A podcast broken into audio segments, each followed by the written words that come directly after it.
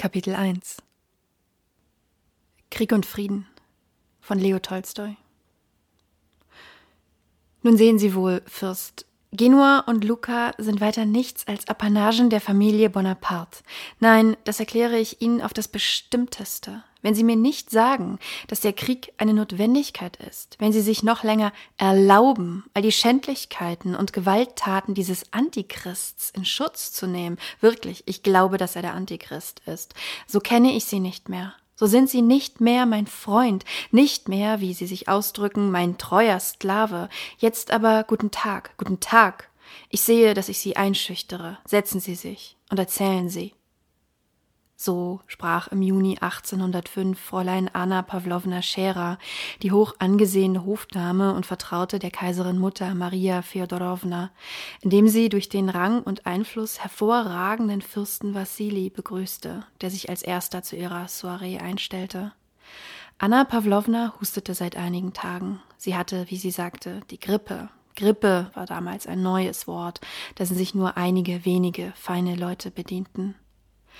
Die Einladungsschreiben, die sie am Vormittag durch einen Lakaien in roter Livree versandt hatte, hatten alle ohne Abweichungen folgendermaßen gelautet.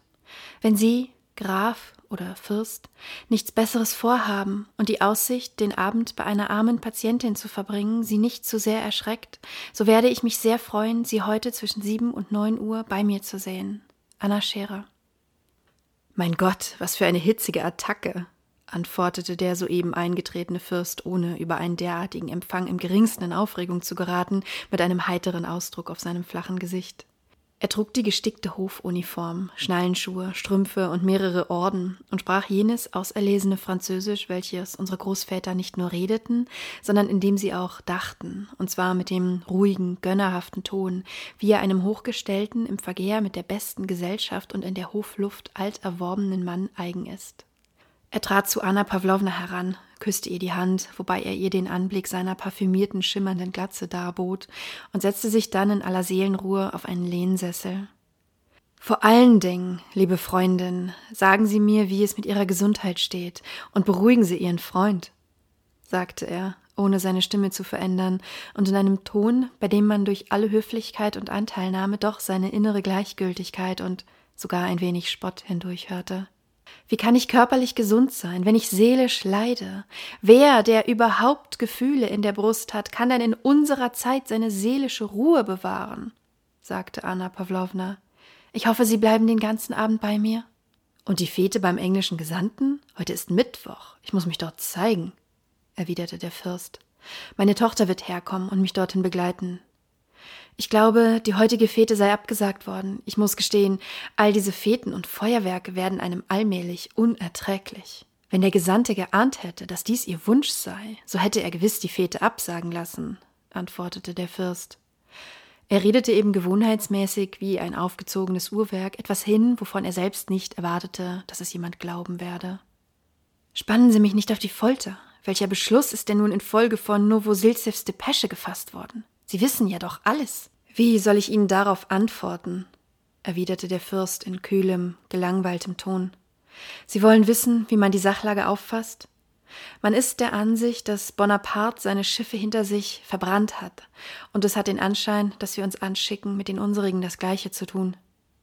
Fürst Wassili sprach immer in trägem, lässigem Ton, etwa wie ein Schauspieler eine schon oft von ihm gespielte Rolle spricht. Dagegen sprühte Anna Pawlowna Scherer trotz ihrer 40 Jahre von Lebhaftigkeit und Leidenschaftlichkeit. Die Rolle der Enthusiastin war ein wesentliches Stück ihrer gesellschaftlichen Stellung geworden, und manchmal gab sie sich, auch wenn ihr eigentlich nicht danach zumute war, dennoch als Enthusiastin, nur um die Erwartung der Leute, die sie kannten, nicht zu täuschen. Das leise Lächeln, das beständig auf Anna Pawlownas Gesicht spielte, obwohl es eigentlich zu ihren verlebten Zügen nicht passte, dieses Lächeln besagte, ähnlich wie bei verzogenen Kindern, dass sie sich ihrer liebenswürdigen Schwäche dauernd bewusst sei, aber nicht beabsichtige, nicht imstande sei und nicht für nötig halte, sich von ihr frei zu machen. Als das Gespräch über die politische Lage einige Zeit gedauert hatte, wurde Anna Pawlowna hitzig. Ach, reden Sie mir nicht von Österreich, Mag sein, dass ich nichts darauf verstehe, aber Österreich hat den Krieg nie gewollt und will ihn auch jetzt nicht. Österreich verrät uns. Russland muss allein der Retter Europas werden. Unser Wohltäter auf dem Thron kennt seinen hohen Beruf und wird diesem Beruf treu bleiben. Das ist das Einzige, worauf ich mich verlasse. Unserem guten, herrlichen Kaiser ist die größte Aufgabe in der Welt zugefallen, und er ist so reich an trefflichen Eigenschaften und Tugenden, dass Gott ihn nicht verlassen wird. Unser Kaiser wird seinen hohen Beruf erfüllen, die Hydra der Revolution zu erwürgen, die jetzt in der Gestalt dieses Mörders und Bösewichts noch entsetzlicher erscheint als vorher. Wir allein müssen das Blut des Gerechten sühnen. Auf wen könnten wir denn auch rechnen, frage ich Sie. England mit seinem Krämergeist hat kein Verständnis für die ganze Seelengröße Kaiser Alexanders und kann ein solches Verständnis nicht haben. Es hat sich geweigert, Malta zu räumen. Es will erst noch sehen und findet in allem, was wir tun, einen Hintergedanken. Was haben die Engländer auf Novosilzevs Anfrage geantwortet? Nichts. Sie haben kein Verständnis gehabt, können kein Verständnis haben für die Selbstverleugnung unseres Kaisers, der nichts für sich selbst will und in allem nur auf das Wohl der ganzen Welt bedacht ist. Und was haben sie versprochen? Nichts. Und was sie versprochen haben, selbst das werden sie nicht zur Ausführung bringen. Preußen hat bereits erklärt, Bonaparte sei unüberwindlich und ganz Europa möge nichts gegen ihn. Und ich glaube diesen beiden, Hardenberg und Haugewitz, kein Wort, das sie sagen. Diese vielgerühmte Neutralität Preußens ist weiter nichts als eine Falle. Ich glaube nur an Gott und an die hohe Bestimmung unseres geliebten Kaisers. Er wird Europa retten. Sie hielt plötzlich inne, mit einem spöttischen Lächeln über die Hitze, die in sie hineingeraten war. Ich glaube, erwiderte der Fürst gleichfalls lächelnd, hätte man sie an die Stelle unseres lieben Winzigerode hingeschickt, sie hätten die Zustimmung des Königs von Preußen im Sturm errungen. Sie besitzen eine erstaunliche Beredsamkeit. Darf ich Sie um eine Tasse Tee bitten? Sogleich. Apropos, fügte sie, nachdem sie sich wieder beruhigt hatte, hinzu. Es werden heute zwei sehr interessante Persönlichkeiten bei mir sein. Der Vicomte Mortemar, er ist durch die Rohans mit den Montmorencys verwandt. Die Mortemars sind eine der besten Familien Frankreichs. Das ist einer der wirklich achtungswerten Immigranten, einer von der echten Art. Und dann der Abbé Morio. Kennen Sie diesen tiefen Geist? Er ist vom Kaiser empfangen worden. Sie wissen wohl. Ah, das wird mich außerordentlich freuen, antwortete der Fürst. Sagen Sie, fügte er, als ob ihm soeben etwas einfiele, in besonders lässigem Ton hinzu, obgleich das, wonach er fragen wollte, der Hauptzweck seines Besuches war. Ist es richtig, dass die Kaiserin Mutter die Ernennung des Baron Funke zum ersten Sekretär in Wien wünscht? Dieser Baron ist doch allem Anschein nach ein wertloses Subjekt. Fürst Wassili hegte den Wunsch, dass sein eigener Sohn diese Stelle erhalten möge, welche andere Leute auf dem Weg über die Kaiserin Mutter Maria Feodorowna dem Baron zu verschaffen suchten. Anna Pawlowna schloss die Augen beinahe vollständig, um zu verstehen zu geben, dass weder sie noch sonst jemand sich ein Urteil über das erlauben dürfe, was der Kaiserin Mutter beliebe oder genehm sei. Baron Funke ist der Kaiserin Mutter durch ihre Schwester empfohlen worden, begnügte sie sich in melancholischem, trockenem Ton zu erwidern.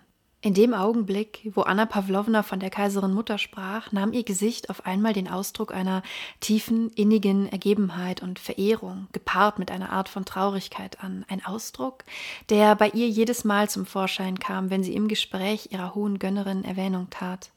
Sie äußerte dann noch, ihre Majestät habe geruht, dem Baron Funke großes Wohlwollen zu bezeigen, und wieder zog dabei ein Schatten wie von Traurigkeit über ihren Blick. Der Fürst machte ein Gesicht, als ob ihm die Sache gleichgültig sei, und schwieg. Anna Pawlowna hatte mit der ihr eigenen höfischen und weiblichen Gewandtheit und schnellen Erkenntnis dessen, was taktgemäß war, dem Fürsten etwas dafür auswischen wollen, dass er sich erdreistet hatte, über eine von der Kaiserin Mutter protegierte Persönlichkeit so abfällig zu urteilen. Nun aber wollte sie ihn doch auch wieder trösten.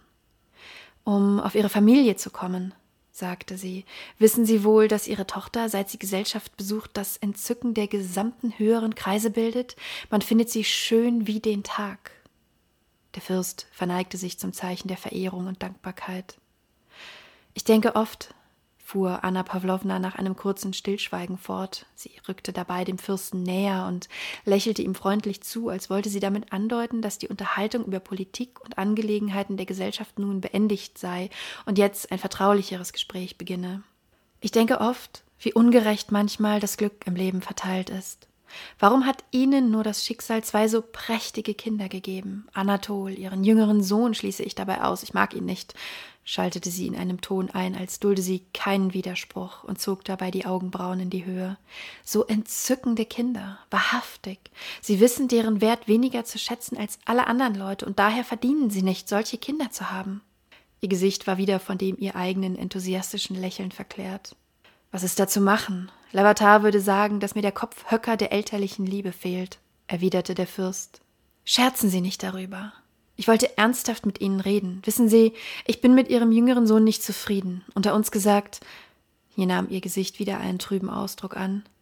Es wurde bei Ihrer Majestät von ihm gesprochen, und Sie wurden bedauert. Der Fürst antwortete nicht. Sie aber blickte ihn schweigend und bedeutsam an und wartete auf eine Antwort. Der Fürst runzelte die Stirn. Was soll ich denn dabei machen? Sagte er endlich. Sie wissen, ich habe für die Erziehung meiner Söhne alles getan, was ein Vater nur tun kann, und doch haben sich die beiden übel entwickelt. Hippolyt ist wenigstens nur ein ruhiger Narr, aber Anatol ein unruhiger. Das ist der einzige Unterschied, sagte er und lächelte dabei gekünstelter und lebhafter als gewöhnlich, wobei mit besonderer Schärfe in den um seinen Mund liegenden Falten ein überraschend roher, unangenehmer Zug hervortrat. Warum werden solchen Männern wie Sie Kinder geboren? Wenn sie nicht Vater wären, hätte ich gar nichts an ihnen zu tadeln, sagte Anna Pawlowna nachdenklich aufblickend. Ich bin ihr treuer Sklave und ihnen allein kann ich es gestehen. Meine Kinder sind die Fesseln meines Daseins. Das ist eben mein Kreuz, so fasse ich es auf. Was soll ich da tun? Er schwieg und drückte durch eine Gebärde seine Ergebung in dieses grausame Schicksal aus. Anna Pawlowna überlegte. Haben Sie nie daran gedacht, Ihrem Anatol, diesem verlorenen Sohn, eine Frau zu geben? sagte sie dann. Es heißt immer, alte Jungfern hätten eine Manie für das Ehestiften. Ich verspüre diese Schwäche noch nicht an mir, aber ich habe da ein junges Mädchen, das sich bei ihrem Vater sehr unglücklich fühlt, eine Verwandte von uns, eine Tochter des Fürsten Bolkonski. Fürst Wassili antwortete nicht, gab jedoch mit jener schnellen Auffassungsgabe, wie sie Leute von Welt eigen ist, durch eine Kopfbewegung zu verstehen, dass er diese Mitteilung zum Gegenstand seines Nachdenkens machte. Wissen Sie wohl, dass mich dieser Anatol jährlich 40.000 Rubel kostet?